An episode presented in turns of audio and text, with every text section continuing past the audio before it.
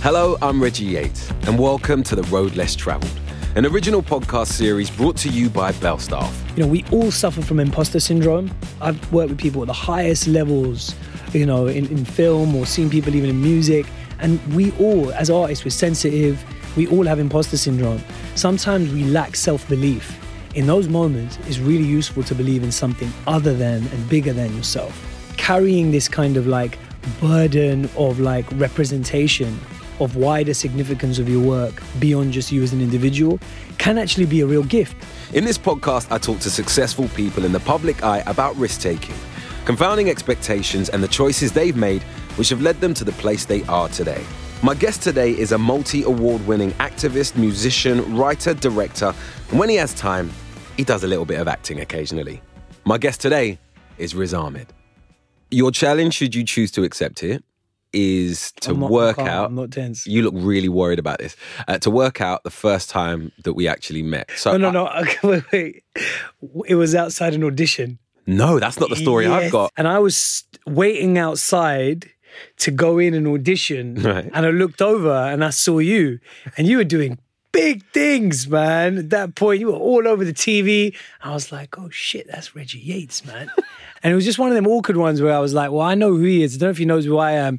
I want to kind of nod at him, but you seem like you were on some proper method business. And you, and I kind of nodded at you, and you kind of like, I wouldn't say screw face, but I would say it was like a kind of like a really slight nod without making eye contact. Right. I was wow. like, I was like, I went, you all right? And you went, "Mm." and I just thought, wow, Okay. Reggie Yates is a method actor. Here's how you can tell I definitely am not a method actor. First and foremost, I didn't get that job, whatever it Nor was. did I. All right, fair enough. Yeah. And second of all, I, without doubt, wasn't thinking about the audition because I was terrible in auditions when I used to go for them. I was probably thinking about my shopping list Yeah. or something else. Yeah, yeah. I was, If I was going to text if- the girl or something. If you were thinking about your audition, I'd feel better about the fact that you ignored me. But now that I know you were thinking about just daily chores and still ignored me, that actually makes it worse. All right. When do you think was the first time that we met then? Okay, uh, as we don't have the same story, it can wait because we'll definitely get to it. Um, Riz, thank you so much for joining me. Good to see you, man. Thanks for inviting me. uh, I definitely find myself uh, existing in lots of different disciplines. But if ever there was a person that I can uh, sit across the table from and say, do you know what, you're just as much of a polymath, it's you, because you exist in so many different lanes. Uh, but I'm fascinated to find out what found you first. Was it music? Was it acting? Or was it something else? You know, in a weird way, I kind of would just think of it all as performing. Mm. You know, and performance was something that I was doing in my house, you know, just as the youngest kid in a very like lively, loud, boisterous immigrant household. How many siblings? I had two older siblings and I didn't speak any English until I went to school when I was five. Wow. My siblings would go to school and come back and be speaking in English to each other. And I had to find a way of getting their attention, being involved in the conversation or something. And I used to always say, Ghar mein Urdu, ghar mein Urdu, which means you have to, you know, the rule was you have to speak Urdu in the house. and I used to go and tell to my mom and say, look, they're not speaking Urdu. So, So- you were a language snitch. I was a language snitch. Right. Yeah, yeah, yeah. I would just try and find ways of mucking about to like get attention and just be included, really. And my mum is like a massive personality. She's like, you know, to this day, she'll just randomly bust out with some like voices like a cartoon character or something, you know, in her 60s. She's just like, she's just young at heart. You know, my dad was away a lot with with work. He used to work on ships. So um, it was really a lot of my upbringing was about performing to get my siblings' attention and just mucking about with my mum doing like stupid characters and stuff. We used to watch a lot of Pakistani dramas Mm. that are very larger than life. Uh, dramas like Kabacha. I mean, this is super niche. Yeah. Like, if someone recognizes Kabacha, then I'll, I'll, yeah. So my mum used to be obsessed by Mahabharat. Was that something that Oh your yeah, used to watch? Mahabharata. Yeah, of course, on Channel Four in the in the early mornings as well. I've just realised I butchered the pronunciation. yeah, Thank you for correcting It's me all without right. I- correcting me. Yeah, it's all good. You did your best. But um, you know, it's interesting. As soon as I left the house, performance kind of became a, a way of surviving. Right. And Why, that's why do you use the word survival? So my mom got it into her head that like she really wanted the kids to get a private education. My granddad came to the UK for his kids' education, but none of them really get the education that he came here for, managed to finish. You know, they were dealing with a lot of the challenges and really like, you know, the the head fuck really of coming to a new country and facing all the challenges that you would there, prejudice, whatever, you know, suddenly there's 10 of you living in a house. And so it was my mum's kind of thing that she wanted to get us into these like really good schools, but of course we couldn't afford it. You know, that wasn't my background, income from privilege. And so I got these scholarships from a really young age to go to private schools that were kind of a different world to the one that I grew up in. Right. And so what I found myself doing from the moment I really left the house to, you know, start going to school was was having to perform, uh, which I refer to as kind of code switching. Mm.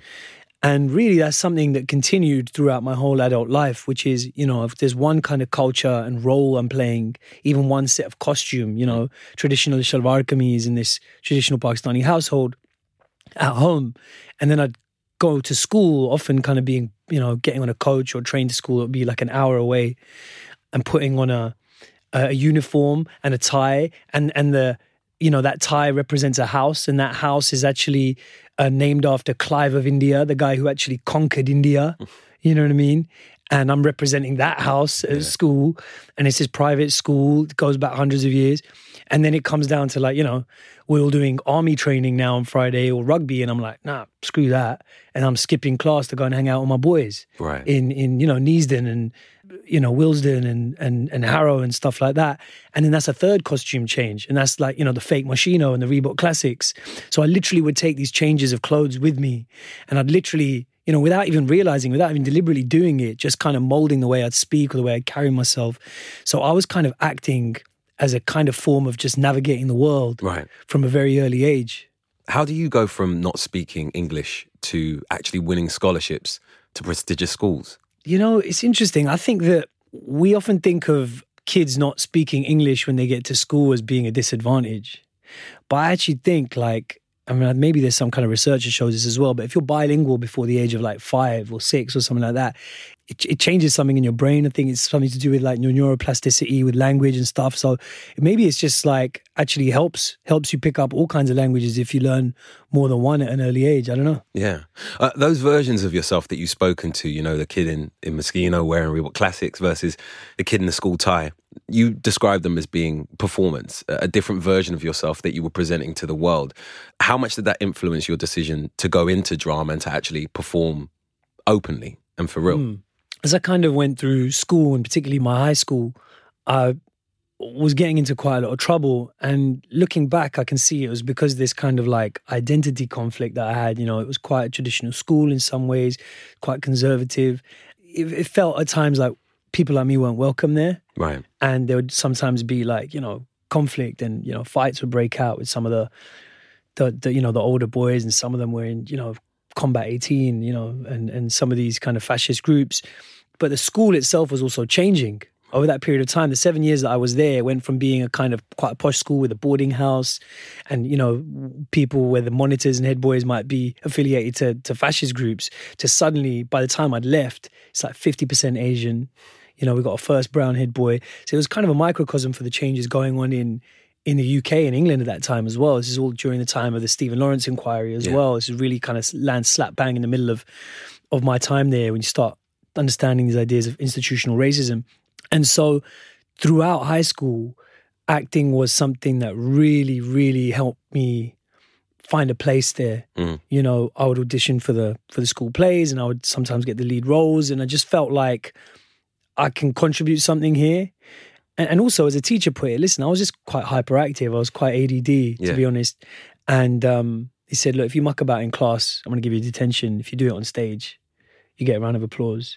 and so it was a kind of anchor for me. It was a it was a way to channel a lot of my energy, a lot of all the really confusing emotions that I was feeling. You know, commuting and being bussed and shuttling between these completely different lives. Literally world. Yeah. And so it was it was a really an outlet, a therapeutic outlet for me. And by the time I was leaving university, I never really thought that I could have a career in this. And this is what I think the important is of kind of having some kind of blueprint or role models or people you can look up to and go, well, actually, this person did it. Maybe I can. Yeah. Didn't really have that. Goodness gracious me was the closest thing we got to like a big cultural presence, you know, in my adolescence and early adulthood. You know, Art Malik had done his thing when that was kind of when I was a little kid. And we didn't really have anyone out there. Mm. And so I thought the chances of me being able to earn a living as an actor are, are minimal. And it was really because this this one girl who was really one of the only black British girls in my year at Oxford dropped me an email. This is the time when everyone's applying for jobs. And she said, listen, I hope you're going to pursue the acting. You know, you have to do that. Uh, it Did you? Were, you? were you even considering it? I wasn't consider. I was thinking that was a crazy thing to do. There's no chance I can have a career. People like me don't have careers in acting. And it was really because of that person's one word of encouragement that went, all right, you know what? I'll roll the dice. I'll just apply to one drama school. and because I can't afford it, I'll apply to one scholarship. And I'll have to get them both. Chances are slim. And I, and I got them both. And her name's Maxine Linesight. And, you know, to this day, I thank her. And I, I also always think, man, if you can give someone a word of encouragement, mm. do it. It might change their life. Well, jumping forward a few years, the first job that you got was Road to Guantanamo, right? Which was a docudrama, which is something we see a lot more of these days, which is a documentary infused with dramatic reenactments. But yours felt more than that. It felt filmic in a lot of ways. It was directed by Michael Winterbottom. It was 2006. You were a real young man, but the role that you were playing in the film that you were in spoke to quite a, a political perspective. Mm. And I'm just really interested as to whether or not that was a conscious decision to be mm. in something so political or whether it was circumstance because it feels so in keeping with you and your story mm. for that to be the first thing that you did Yeah. that anybody saw. a lot of it comes down to how much choice you really have. This is post 9 11. Mhm. I remember when we, we went to film that movie in Pakistan, Afghanistan, and Iran, which like screwed up my passport for years afterwards, going to America. But the day we came back from Kabul in Afghanistan was 7 7. The bombs went off that day. In London. Yeah. So this is peak post 9 11 kind of craziness, justified fear, also inflated fears, mm. Islamophobia. And Guantanamo Bay had already been set up as a prison. And I'm, you know, a young British Muslim kind of finding my place in the world. And I'd watch the news and go, man, what am I doing doing this acting stuff? Like, there's so much crazy stuff going on that's directly affecting people like me. Mm. I have to try and find a way. Like, I remember praying and saying, God, is there, I want to find some way of bringing these two things together. Is there a way of doing that? And Road to Guantanamo found me at that point, which I think was amazing. But when you really think about it, what were the roles that were open to a young British Muslim in that era? Mm. I would say the first half of my career, really, the first 10 years, that is what the subject matter is. It's post 9 11 storylines. Yes. You know, stuff about Guantanamo Bay, stuff like Four Lions, it's stuff like Brits. Mm. You know, these are the story areas that we were allowed to inhabit. Within that, you've got some stuff that really doubles down on stereotypes, and you've got some stuff that subverts them. The only decision I'd made is of the stuff available to me, the stuff that flips over these stereotypes. And so I had that intention in my heart, mm-hmm. and then it found me. But in some ways, it's not a decision. I don't think it is a decision to be political. If you inhabit a certain body in a certain place in a certain time, your very existence is political. Mm-hmm. The existence of someone like me, loudmouthed, performer, British, Muslim, for some people, my very existence is controversial. People like me shouldn't be here. You know what I mean? So for me, it's just expressing my life, my reality, the things that affect me emotionally day to day. But from the outside, it can look like it's very political. Mm. You know? Well, what comes up quite a lot on this show that I love is this idea of people being on a journey and also, you know, choosing a particular path or being led down one. And it feels as though, even in the earlier stages of your career, you've chosen something. And I know that you say you have no choice in the way in which you're seen, but you do have a choice in the projects that you take. You, you have a choice within the choices available to you. Right. The big overarching goal is to ex- expand the choices that are available to you.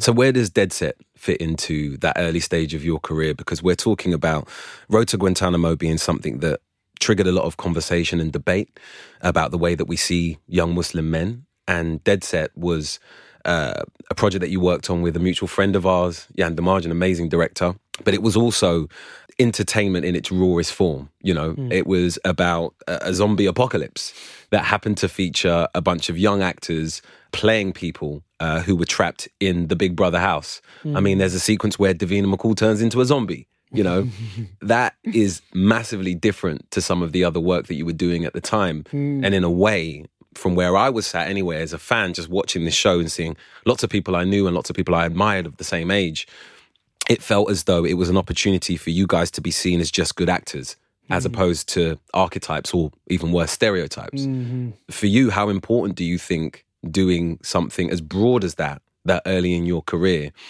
allowed you to potentially walk down different walkways, different mm. journeys, different paths? Yeah, it's really interesting. You know, you're right. I mean, after Road to Guantanamo, I, I kind of something weird happened to me, which was that we were coming back from um, the Berlin Film Festival where we'd won an award, and we were kind of all detained by British intelligence officers who interrogated us about why we did the film. Did you become an actor to further the Muslim struggle? Wow. I was like, no, became an actor to try and get girls. This isn't what I had in mind.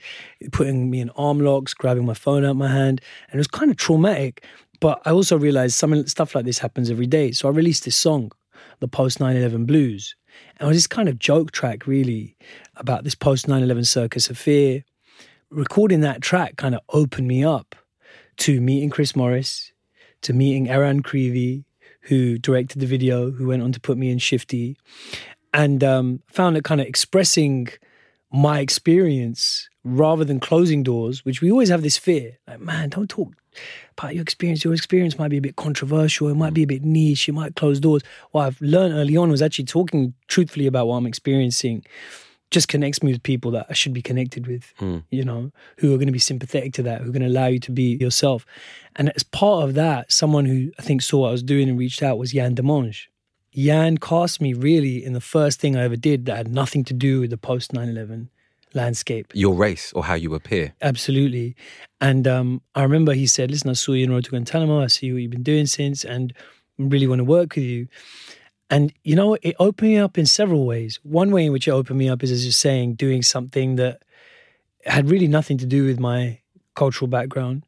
Another way it opened me up was it connected me to Yann, who's gone on to become a, a, you know a close friend and a mentor in many ways when it comes to like advice around filmmaking and you know when I made my short film and we continue this kind of creative dialogue, which has been a real blessing. But another way in which it opened me up was actually through working with Andy Nyman. Do you know Andy Nyman? Not personally. He's an, he's an amazing, amazing actor, but some people may not know this. People in the world of magic know this, but he is Derren Brown's co-creator Wow. and creative partner. So those magic tricks that Derren does, it's Andy and Derren Brown. And how did that affect you?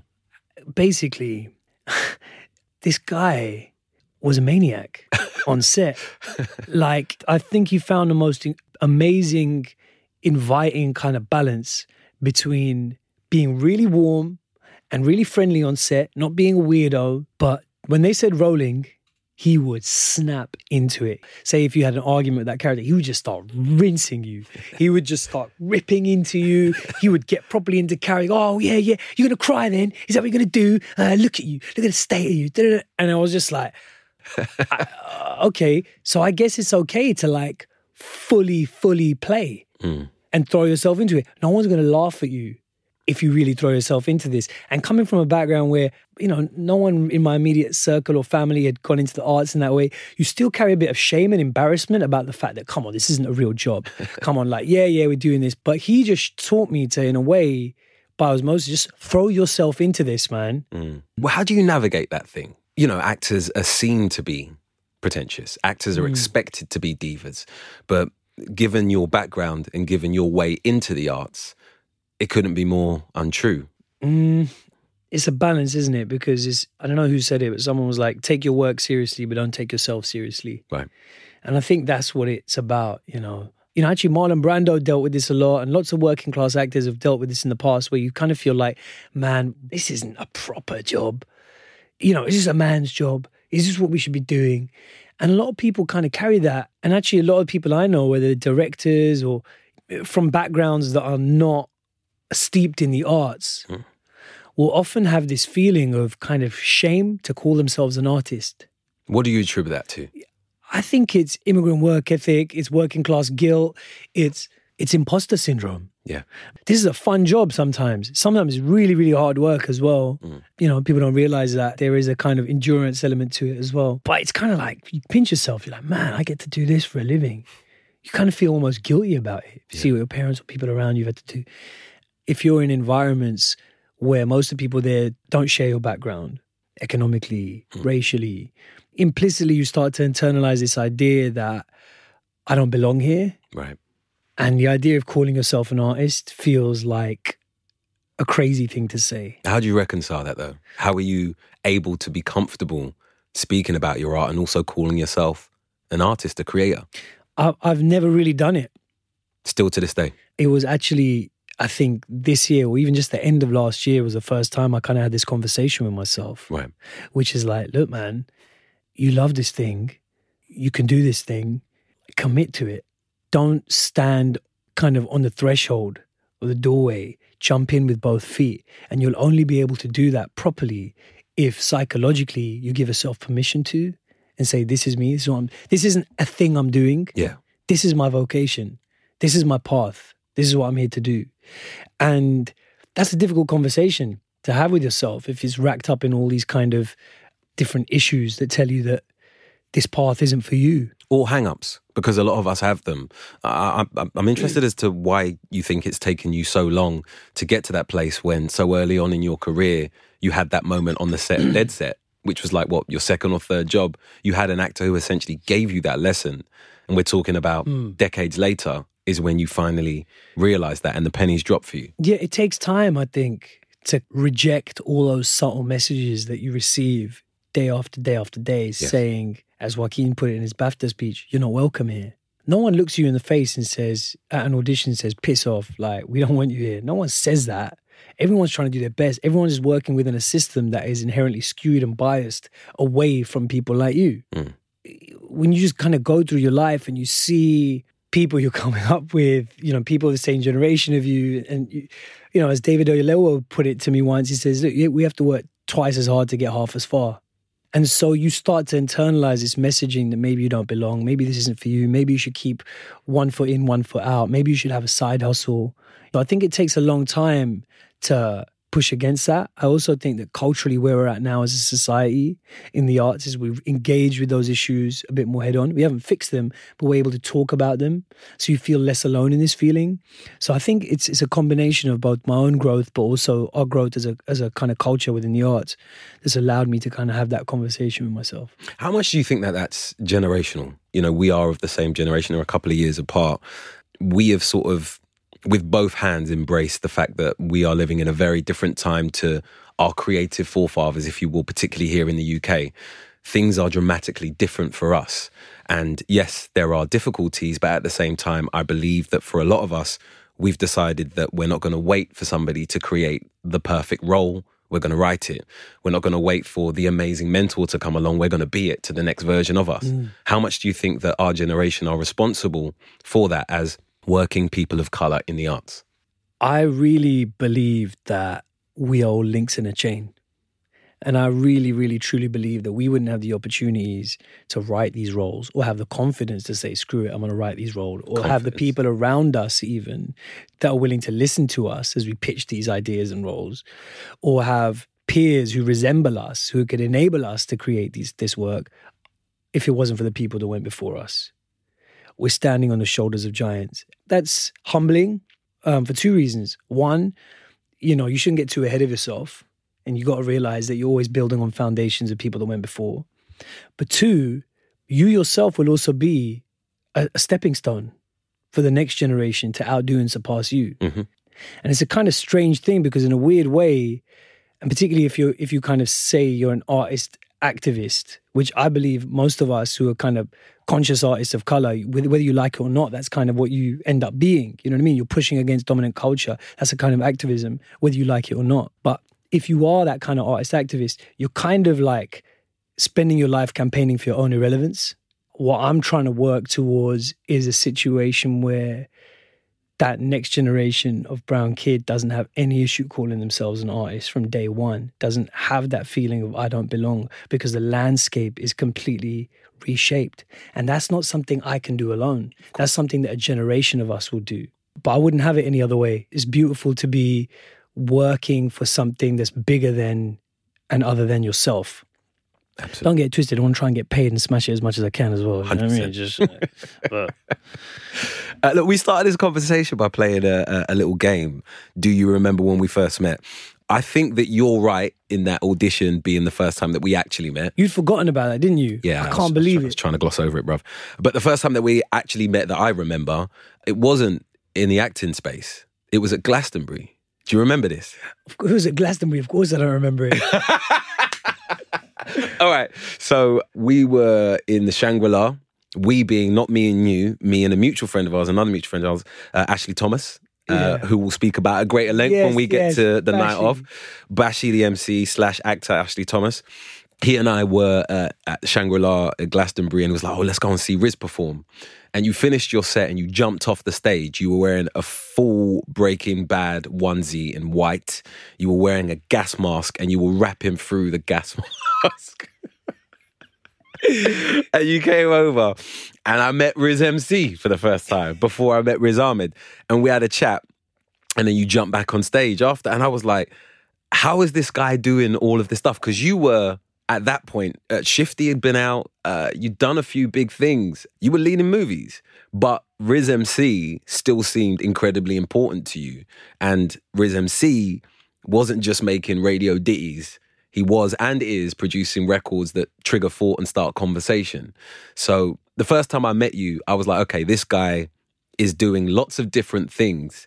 And In the clearly- weirdest possible way. well, I didn't In want to say much about in the, the, most bizarre, the wardrobe choice. unnecessary way possible. His creative choices are strange. I didn't think of it as like there's acting and then there's rapping. I just thought of it as performance. And they're both ways of expressing yourself. You know, music is a way of expressing my thoughts, getting my thoughts off my chest, and acting as a way of expressing my emotions and getting all those emotions off my chest. It just so happened, as you know, as we were saying, that I happened to be kind of coming of age and growing up as, as, a, as a young adult in this post 9 11 haze. I was 18 when 9 11 happened.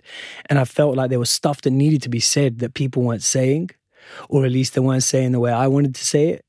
And that's why I continued to do it. You know, it's a kind of therapy, it's a kind of catharsis. I've thought many times about the fact, actually, do I still need to be doing this? You know, I'm an older man now. And every time I go out there and every time I put out a tune or release some dates and go out and play, I see the hunger for it, man. And this album that I've just released now is kind of following that line. It's called The Long Goodbye. And The Long Goodbye is a breakup album about being dumped by Britain. Charts through the journey of this toxic, abusive relationship that's coming to an end now. A lot of people have been talking about Brexit and xenophobia and racism, multiculturalism. Lots of people have thoughts on this subject. I want to just show you how it feels. I want to share the heartbreak mm. of feeling like a house that you built now no longer wants you.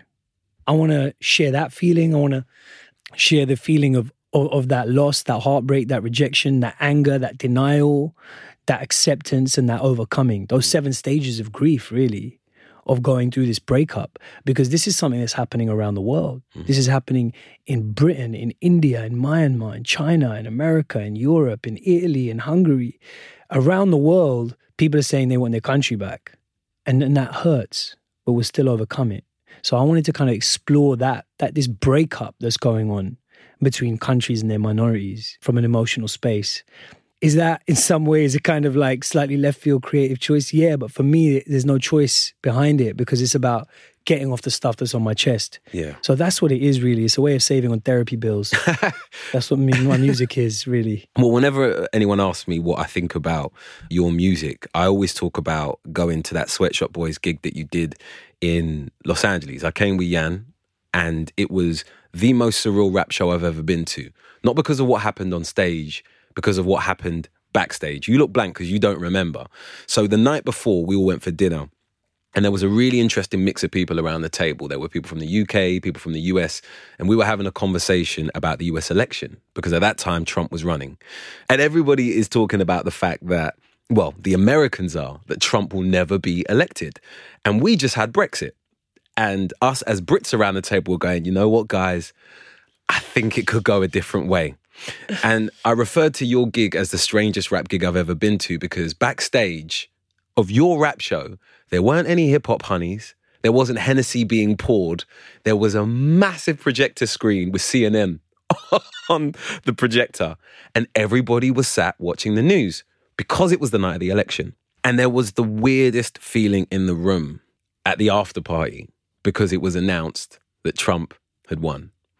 And I'll never forget being in this sort of dressing room where, you know, people are supposed to be doing the hip hop thing, supposed to be popping bottles of champagne. And there was this massive political debate happening. People were in tears, people were sobbing. Mm. It was just a really strange experience, but it made sense considering the person that brought us all there and what's important to you. Now, for somebody who makes music in the way that you do, how much more do you see yourself doing that, bringing not just politics and the issues that matter to you to the table, but actually triggering debate mm. through your music? You know, speaking of that gig, I should say that there's always been a 50 50 split in what Swet Shop Boys was because Heems was certainly popping bottles and doing his thing, doing the hip hop thing. He, he was definitely drunk way, on stage. He, whereas he I've was been gone. sober for, you know. Um, and so, yeah, there, there, there was that element. But I was really proud of that show in a way because I remember saying, look, if you want to be sad, go home. If you want to get angry, stay here. Yeah. It was a kind of therapeutic experience for people. I think another thing that I've thought was really unique about our shows and something I'm proud of going forwards is just the crowd. Mm.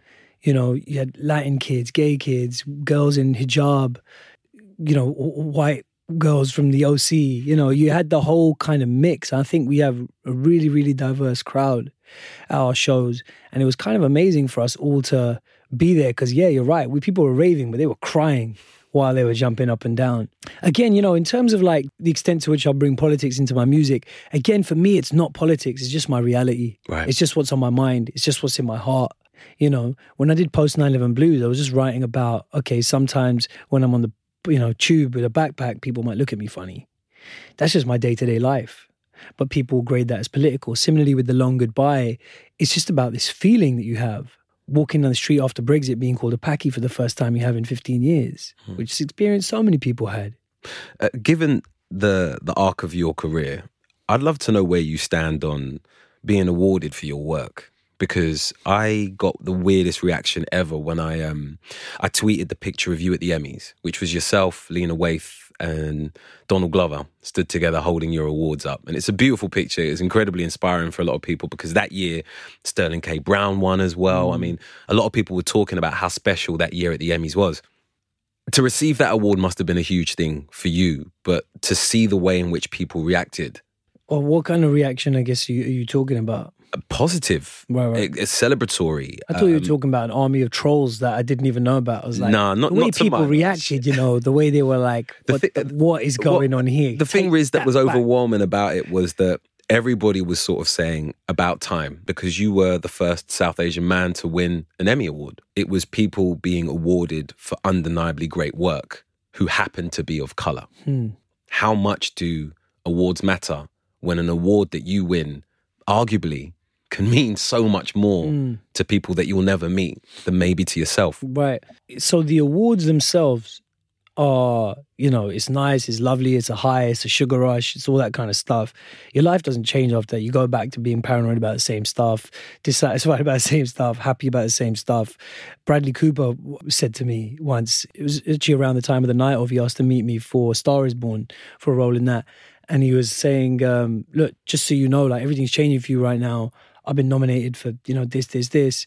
It doesn't change your life. Doesn't nothing's different. You know what I mean? Just so you know that. I think the thing that's that's interesting is is that idea of being first or that idea of like carrying a responsibility or a significance that extends beyond just your own work right. and how double-edged that is because on the one hand carrying this kind of like burden of like representation can actually be a real gift mm. It can animate your work with a sense of mission when your self belief is flagging.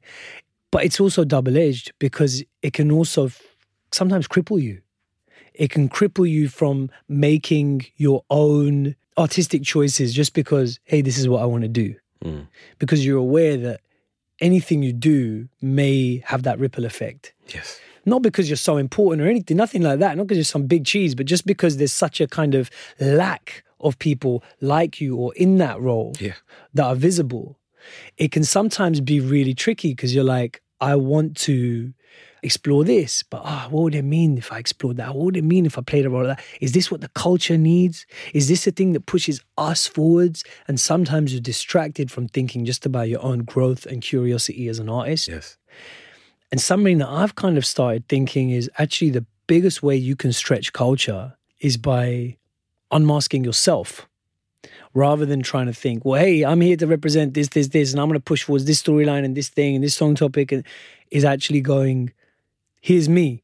It's being the individual. Yeah, my unapologetic full self, particularly if you've grown up being taught that you have to leave a part of yourself at the door. Walk into a certain kind of room, I leave my my acting Oxford educated side at the door. Walk into another kind of room, I leave my Pakistani background at the door. You know, actually, if you've grown up like that, you realize you're very rarely your full, unapologetic, fully messy, fully complicated self. And I'm starting to think making work from a really personal place that allows me to unmask all the facets of who I am is actually possibly the best way to both just present myself and to represent and to stretch culture. So I'm actually kind of turning a corner right now of trying to make work from like just a really personal place and um, see where that takes me. How would you describe the road that you've traveled? I would describe the road that I've traveled as one that is kind of unpaved, but that the path was kind of cut out by others before me. And it's a road that I hope to like pave for others. It's beautiful. Riz, genuine pleasure. Thank you, bro. Really enjoyed this. You've been listening to The Road Less Traveled, brought to you by Belstaff.